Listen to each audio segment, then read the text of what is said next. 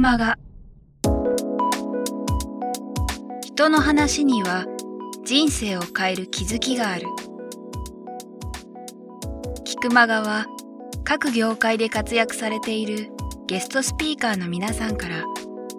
人生を変えるきっかけを伺うインタビューマガジンです。人生のターニングポイントとなった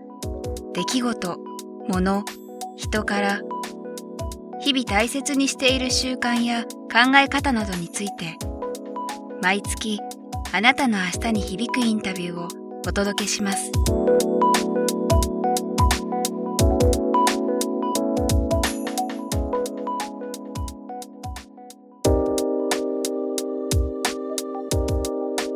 でやはり聞きたいのが、まあ、それで、まあ、いろんな賞も受賞されたりとか社内でも結果を出されて、まあ、確かにそのリクルートっていうとイメージ的にはみんな起業していく。でそれこそ50歳とかになって残ってる人ってほとんどいないって思いますけどもう入る時は多分そんな感じで入ったとえいつかなんか独立するのかな？どどういうイメージ持ってました？入った直後。入った時はあんまりその自分のキャリアがどうなるかなってことは全く考えてなかったですね。もともと社長になりたいとかそういうのも全くなかった。それもなかったですね。ですね今から思えば、うん、えー、もうちょっとなんか思っとけばよかったなと思いますけど。それはなかったですね、はい、単純に、えー、初めの数年は忙しさと、うん、あとまあ仲間の中での楽しいなっていう思いだけで働いてたっていう感じなんで、うん。うん、あんまりそういうのを描いてたって感じじゃないですね、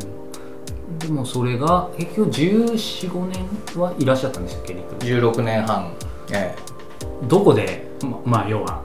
独立しよう会社を作ろうっていう何かターニングポイントってやっぱりあったと思うんですけど。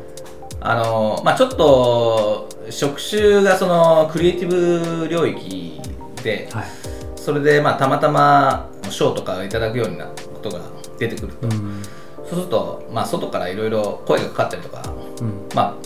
あしたんですよね。あうちに来ないかとかいやまあそういうこともそうですし、えー、仕事受けられないの？みたいな。あ、はい、はい、でまあその中のいくつかは結構やりたい仕事だったりとかするじゃないですか。はい、はい、でもまあ断ってっていうことをずっとやってる中で、うん、えー、まあ次第にもっとあの、まあ、もちろんあのリグルトもすごく面白い会社だしここに残るっていう選択肢もあるなとずっと思いながらも、えーまあ、そろそろちょっと広げてみようかなみたいなことを思うようになってきて、うん、まあ、35過ぎぐらいからはなんか頭の中にイメージが持って独立したいなと。なるほど、そうなんかいろいろまだあったっぽいですけどね。あの、まあ、言えること言えないことあると思うんですけどななんですよそその中でもやっぱりあ俺いけるかなみたいな何かあってえっと、それ具体的な出来事かわかんないですけど僕なんか完全にもうそういうのなかったんですけど勢いでやってなんとか今生きてるみたいな感じですけどまあ賞とかを取ったとか声がかかるっていうのが今一つかなと思う。なんかあったんですかねそういう。まああのー、多分賞を取ったから独立できるなんてことは絶対そんなことないじゃないですか。で僕もその時もそんなこと全然思ってなかったですし、はい、ただまあいろいろ仕事をずっとやっていく中ですで、うん、に例えばリクルートを辞めていった方々だとか、はい、あるいはクライアントだった方が違う会社に移ってたりだとかする中で「えー、志垣君いつまでリクルートにいるの?」みたいなことをいろいろ言ってくれる方が増えてくると、はいうん、そうするとまああ辞めても仕事はできるだろうなっていう感覚はもう持ってたんで、だからそこにはあんまり不安とか全然なかったですし。まあ、自然にもうやるだけやったかなっていう感じになってやめたって感じですかね。それ変な話、まあ、なんかやっぱりその35とか、そのくらいで辞める人が多いんですか、どうですか、感覚的にその当時。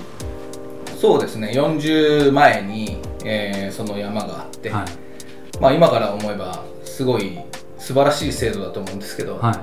えー、40前後で退職金がピークになるようになってるんですよ。だから新陳代謝を測るために、はいはいうん、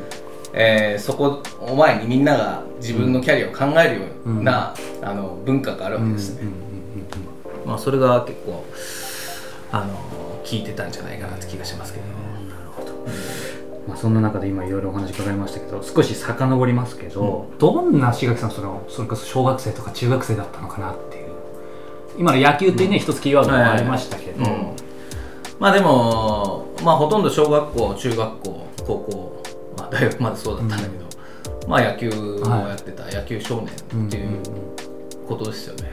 まあ、僕もずっとサッカーやってたのでじゃあその 同じようなまあねあの感じは受けるんですけど、ね、じゃあなんか例えば本を読んで図書館で読んでたとかそういう感じでは全くなかった感じ？まあそんな感じじゃないですね。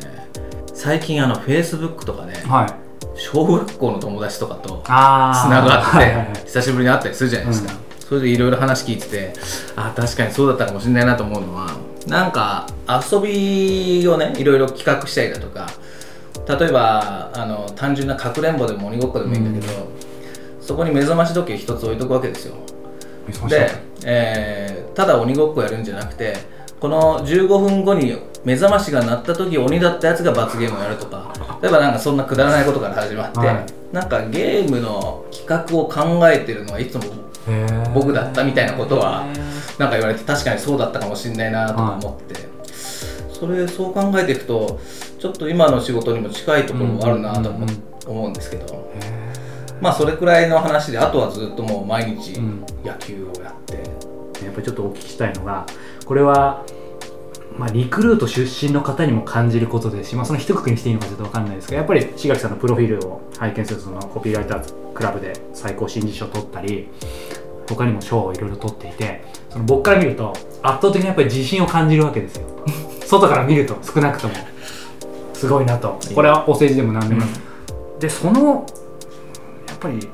自信とエネルギーの源泉というかそれはどっから来てるのかとかあと逆にやっぱり恐怖はないのかとか日々その辺は率直に聞くとどんな感じなのかなまあ少なくとも頑張ってんじゃないですか、うんうんうん、つまり、えー、目の前の案件がなんかあるじゃないですか、はい。はい、でそこで、えー、手を抜いてたりすると、うん、やっぱり当然自信ないですよね、うん、でもやるだけやってるっていうのがあるから、はい、それで文句言われちゃったらしょうがないですし、まあ、例えば会社入って20代30代って仕事もしてきましたけどずっとそんな感じで来てるので、まあ一生懸命やってきてるから、うん。まあできなかったらできないし、はい、できない案件をねあの僕に依頼した人が悪いっていうまあ極端なでそういう、うん、そこまでの割り切りを一番最後はするしかないなと、まあ、必ずそれを超えようとは思いますけど。はいそうですよね。だからやっぱりその外から見ると本当華々しい経歴がやっぱあって自信に満ち溢れてるけどやっぱりその憶測にはそういうものがあるのかなっていうのを伺いましたけど。それでももうあれですよ、うん、あのー、今僕47じゃないですか、はい、早かったいくつでした32です。32ですよ、はい、それ年代ですよ。年代。つまり、えー、32の時に、はい、そんな僕が今と同じような会話が当然できるわけないと思うし、はい、ちなみに32ぐらいの時ってどんな感じでした？32の時はそれこそ東京コピーライターズクラブの賞をもらったんじゃないですか、その時は、それこそその時自信がなかったんですよ、うん、つまり、えー、会社の中ではそれ、うん、そこれなりに評価されているけれども、まあ、世の中の物差しとなってる、まあいわゆる広告賞っていうもので、はい、まあ、その物差しが全てかどうかっていうとそうじゃないと思いますけど、そこでは何も評価されないっていう自分がいて、でも横にはあのそういう世界で評価される人もいると。いうところに対して、まあ、自信がなくて、でも自信がない源泉はなぜかっていうとそこに思いっきり自分のエネルギーをフォーカスしてないから自信がないっていう状態だと思うんですけど、まあ、だからそれこそ293031ぐらいから、まあかなり、えー、広告作りクリエイティブ領域の中でもコピーだけに相当フォーカスした数年間があったんですよね、そんな時期ですね多分30年。まあ、成功談とか聞くのも面白いんですけどやっぱり聞いてる方って、まあ、外から見るとその華々しい志垣さんもやっぱりこんな失敗談だったってみんな聞きたいと思うんですよ。で、まあ、さっきのところでいくつなんだろうな。そういう賞を取るとややもするとその天狗になったりする人もいるのかなと思うんですけどそういうのは全くなかったですたまたま僕はそれはやっぱりなかったのはまあこれ今から思えばラッキーだったんですけど、はい、一等賞もらったんで周りがその最高新人賞を取った志垣っていうふうな形で僕を見るようになったわけですよ、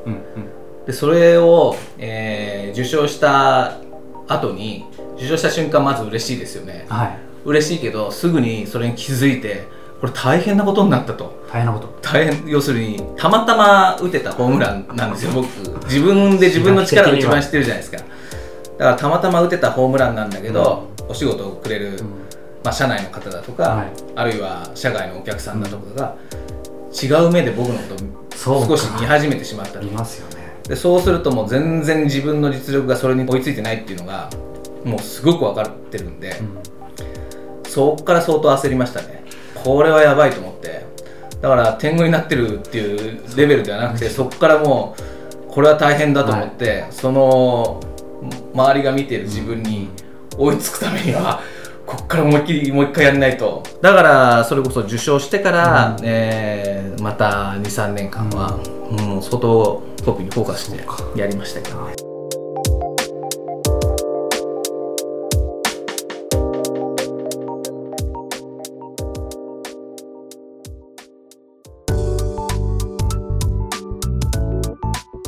今日の菊間はいかがでしたか鳥越俊太郎さんや渡辺美樹さんら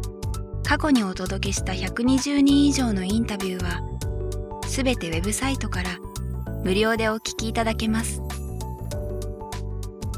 URL は k i q m a g a c o m キクマガ .com です。